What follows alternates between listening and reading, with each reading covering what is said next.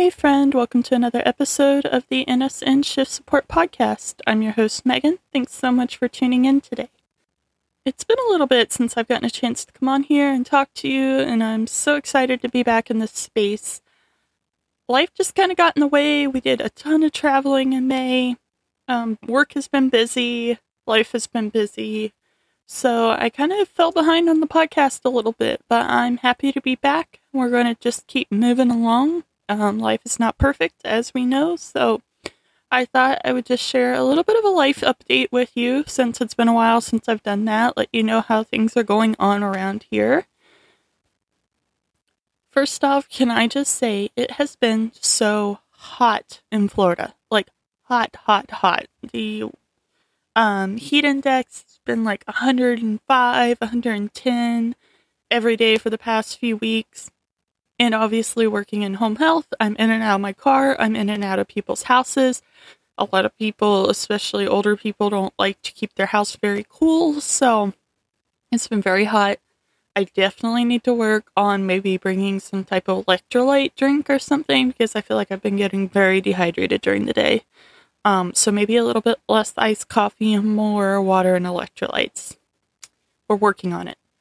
But it has just been so hot. Um, I knew this was coming. I knew this is how summers in Florida are, but it just feels even hotter than it usually does in June. And I don't know if that's because I'm out so much more or what, but uh, other than that, work is going okay. I kind of had some crummy things happen last week that I won't share here, but um, it wasn't with any patients or anything directly, at least, but just some stuff happened that like makes me not super excited to go to work right now. The days have felt really long lately. Um, like I said, it's been really hot.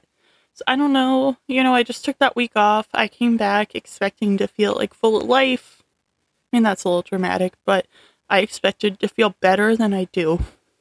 So I don't know if I need some more time away, if I need to plan something more fun to do on the weekends, which is off. I also have been doing that. You know, Bradley and I went on a date night the last two weekends.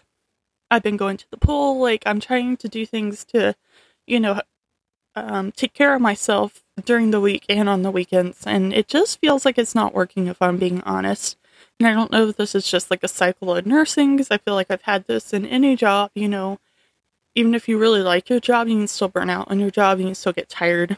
You can still just not want to go to work. Let's just be honest. So, it is not horrible. You know, I'm not crying before work. I'm not having anxiety, you know, terribly uh, for days before. I'm able to sleep at night. So it's nothing that I'm super worried about, but I just am really trying to pay attention to do I need to do some more self care things? Do I need to talk to somebody?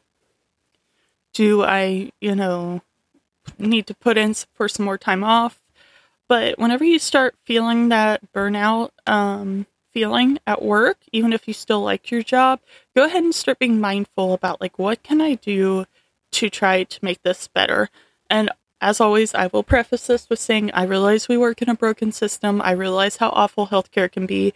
I worked at the hospital and in skilled care for 10 years total as a nurse and as a CNA before that. So I understand how broken the system is and that burnout comes a lot from a broken system. But I also know I feel like I could work in the most perfect workplace that supported me and I felt happy and fulfilled and all those things. And if I'm not, you know, if I'm not doing the things for my mental health outside of that, then I'm still not going to feel great. And that's just something I've really learned, especially over the past couple years as I've had long haul. I took time off work I had PTSD, depression, anxiety that were just totally out of control.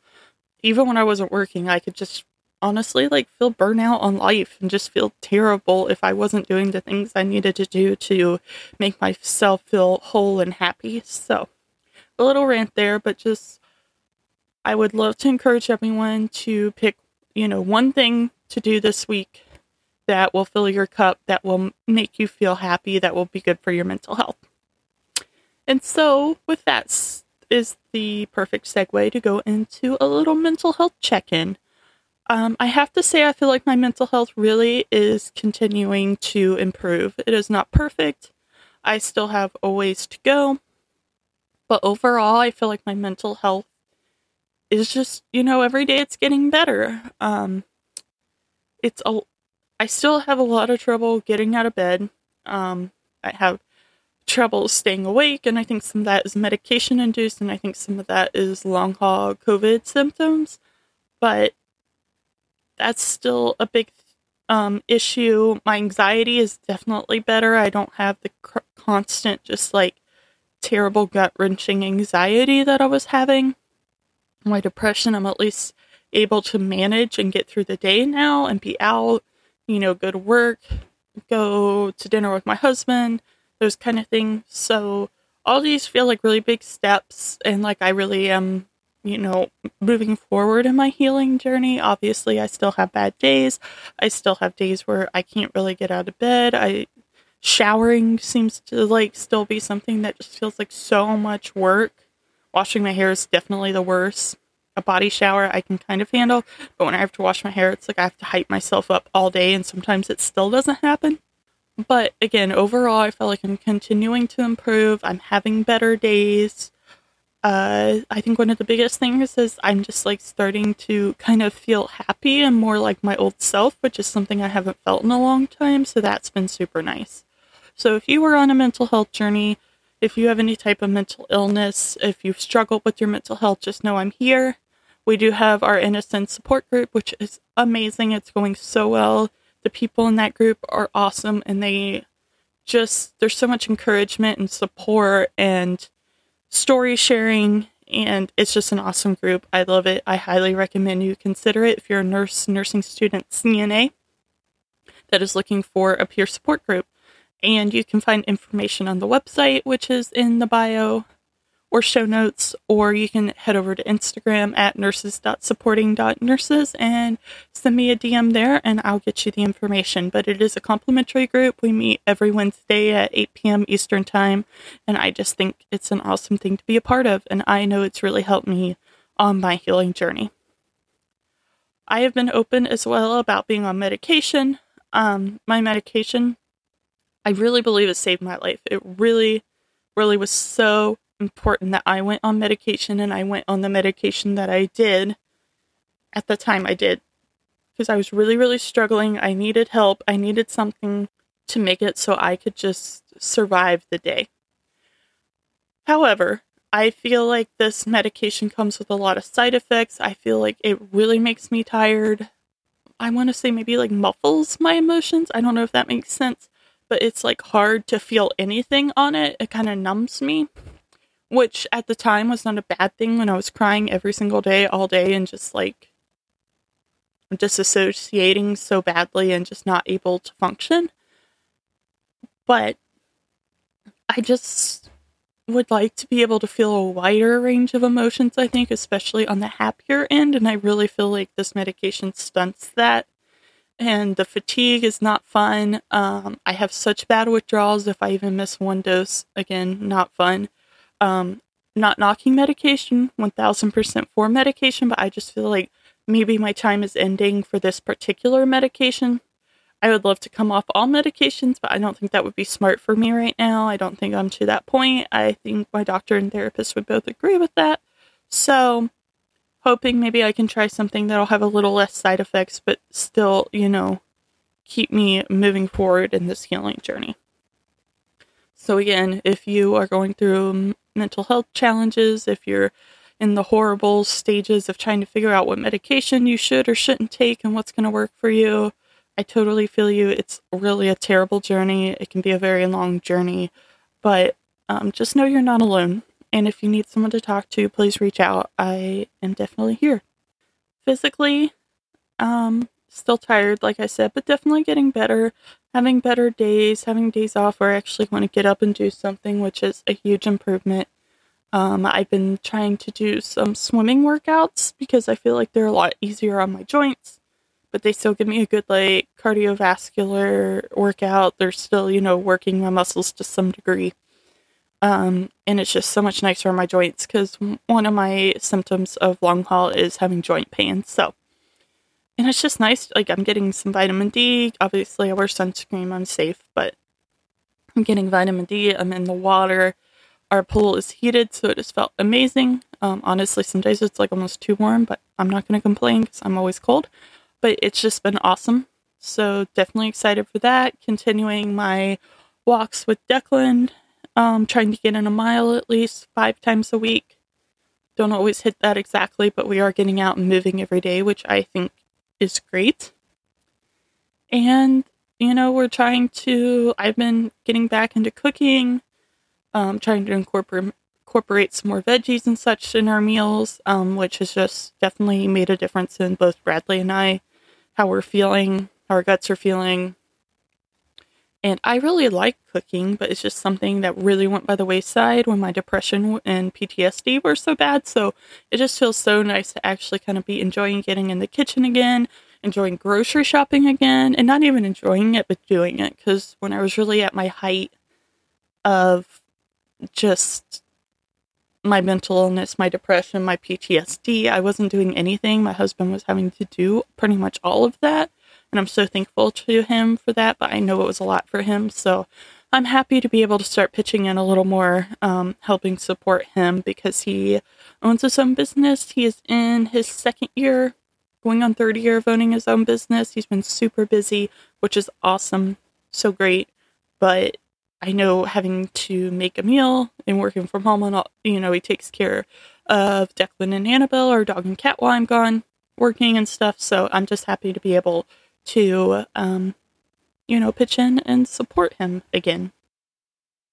Kind of random, but I wanted to throw out a couple podcast recommendations that I have working again home health, being in my car so much, I listen to a good bit of podcasts. I like to switch between that and music, but sometimes podcasts, I just like being able to drive, to learn.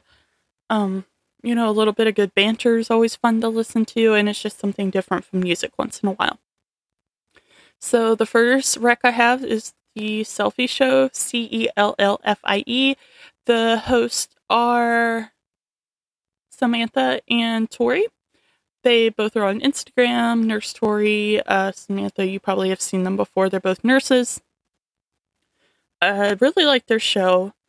They did one on their egg freezing journeys and the emotions that that brought up for them, and just kind of like the like realistic, uh, the reality that set in for them. That you know, our fertility as women, as not even just women, but as people who ovulate, people who have uteruses, we have a finite amount of time that we can bear children and have children. And we live in a society which is very much pushing, uh, there's this part of society that is pushing women to hold off on having babies, hold off on starting families, focusing on career, focusing on education. And I think that's amazing.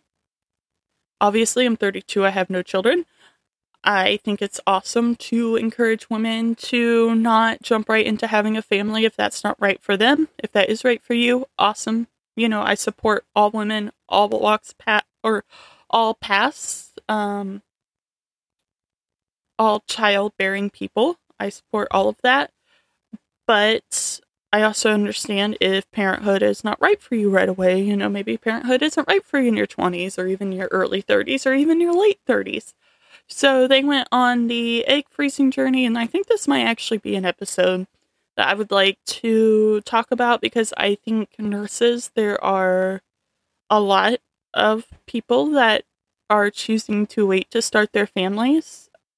Either they are single, they maybe met the right person and they want to enjoy being with them or being married, they're travel nursing, they're going to NP school, they're going to CRNA school, whatever it may be. Nurses can be very career oriented. They can be very, you know, life oriented. They want to travel. They have this list of things they want to do before they start a family. But it is important to understand your fertility, um, understand your options. And unfortunately, it's just a fact of life. And it's something that I think we know is there, but it's, you know, it really hits you when you start trying to start a family. Like Tori shared that she and her husband are trying now that they've done their egg freezing to try to have a baby, and the egg freezing was kind of like an insurance policy. So they would have some eggs from her being 34 if they need them in the next few years. And she's not sure, you know, for sure they would use them, but they like knowing that they're there. So now they're trying to um, conceive without any type of fertility treatments. But it just, it really pulled at my heartstrings. It was a really good episode. They have a part two coming up where they're going to have Tori's husband on to talk about his perspective and I feel like I rambled on this a little bit, but definitely, especially if you have any interest in egg freezing or, you know, fertility or you're waiting to have children, or even if you have children, I think it could be a really good episode. But definitely go check it out. I thought it was really good. And then another podcast I really enjoyed was the Self Care Pod. It is hosted by Carly and Sarah. It is part of Operation Happy Nurse. It is part of Operation Happy Nurse. And Don't Clock Out, I believe, is the other organization, but they interviewed Alexis, who is a TikTok, Instagram influencer. She's a travel nurse. She is queer. She does a lot of advocacy for LGBTQ, um, you know, basic human rights she actually was invited to the White House. Like, she's just awesome. Definitely follow her on Instagram if you don't. But they did an interview with her, and she talked about, you know, ways that we could be an ally. That one thing that really resonated with me was that being an ally isn't supposed to be easy, which I think is so important. Um, if you find, you know, yourself doing things like she was talking about like pat um, posting the black square and how like that's not enough. And so if you find yourself just like posting rainbows or only talking about queer and trans rights when you are among people who support queer and trans rights and kind of shying away from it in other times, I think that can be just, you know, something to give some thought. Why am I doing this? You know, why am I so uncomfortable? And then maybe working to, you know, speak up because we need allies to speak up in all spaces and at all times, not just when it's easy. I know I shared a post about um, inclusive care and healthcare includes what's said at the nurse's station and behind closed doors. And I have really honestly heard some just awful things come out of nurses and other healthcare workers' mouths and a lot of times it's coming from like a place of ignorance, but that still doesn't make it okay. So I definitely have found myself, you know, speaking up. Um, and it is very uncomfortable, especially if you work, you know, I've worked in a Catholic hospital, I've worked in the South, I've worked around just a lot of conservative, um, especially, you know, Christian people, which no, I do not think Christians automatically should be homophobic or ignorant to gay and trans rights, but a lot of them are that I have encountered in the South. And like I said, not all of it's malicious. A lot of it just comes from ignorance, not knowing. A lot of these people, you know, grew up around straight cis white people, and the people that weren't straight cis white people didn't come out as anything but that. So I do think a lot of it is education, but you know, I would say like, hey, that doesn't make sense, or you can't say that, or ugh, I hate even like repeating these things, but like the constant if we had a gay or lesbian couple and they would want to ask like well who's the man and who's the woman? Who's the husband? Who's the wife? Like that's just ignorant first off and i would go toe to toe with you over that because that makes no sense and i would try to explain that to him i tried to tell him you know you got to stop putting marriage in this tiny little box. It doesn't make sense. And when you have trans folks they would say they did quote unquote didn't understand it. And it's like, well, instead of just kind of being judgy and hateful, why don't you work to understand it? You know, Google is a thing, Instagram, Facebook, all that now has so many amazing queer voices sharing and trying to educate you.